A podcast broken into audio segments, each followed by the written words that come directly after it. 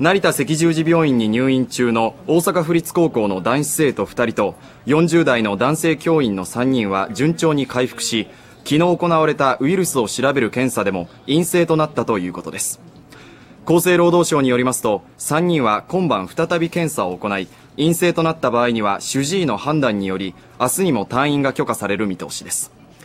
また飛行機内でこの3人の近くに座るなど感染の疑いがあるとして成田市内の宿泊施設に留め置かれている48人のうち47人は明日夕方に停留措置が解かれます。